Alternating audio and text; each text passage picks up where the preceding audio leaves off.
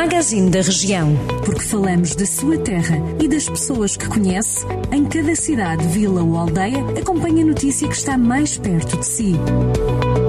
Magazine da Região. Edição de Ricardo Ferreira. Abrimos a edição desta terça-feira, 11 de agosto, do Magazine da Região com a reabertura da Água do Caramulo.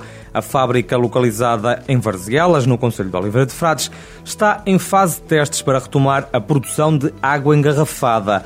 A unidade de Fabril encerrou portas em fevereiro de 2019, atirando para o desemprego mais de duas dezenas de pessoas, muitas das quais com largos anos de casa. A empresa que integrava o grupo Superboc foi vendida a um grupo de investidores que estava ligado ao setor do retalho. O que apuramos, a fábrica está quase pronta a retomar a elaboração, encontrando-se em testes. Para o arranque da atividade é necessário o licenciamento por parte da Direção-Geral de Energia e Geologia. São várias as queixas por causa do ajuntamento de jovens até de madrugada no Largo de São Teotónio, nas traseiras da Sé, em Viseu. Com a presença de álcool e música alta, os moradores da zona dizem que não conseguem dormir estão fartos de fazer queixas às autoridades sem que o problema seja resolvido. Ao Jornal do Centro, uma das residentes da rua atrás do colégio fala em barulho que dura até às altas horas e perturba a paz dos moradores. Além do barulho, há também problemas de vandalismo. As ligações técnicas do subsistema de saneamento do Eirado em Aguiar da Beira, cuja execução teve início ontem, segunda-feira, envolve um investimento de cerca de 1,82 milhões de euros. De acordo com uma nota da empresa Águas do Val do Tejo, a empreitada de execução das ligações técnicas foi adjudicada por esse valor. A obra tem um prazo de execução de 365 dias.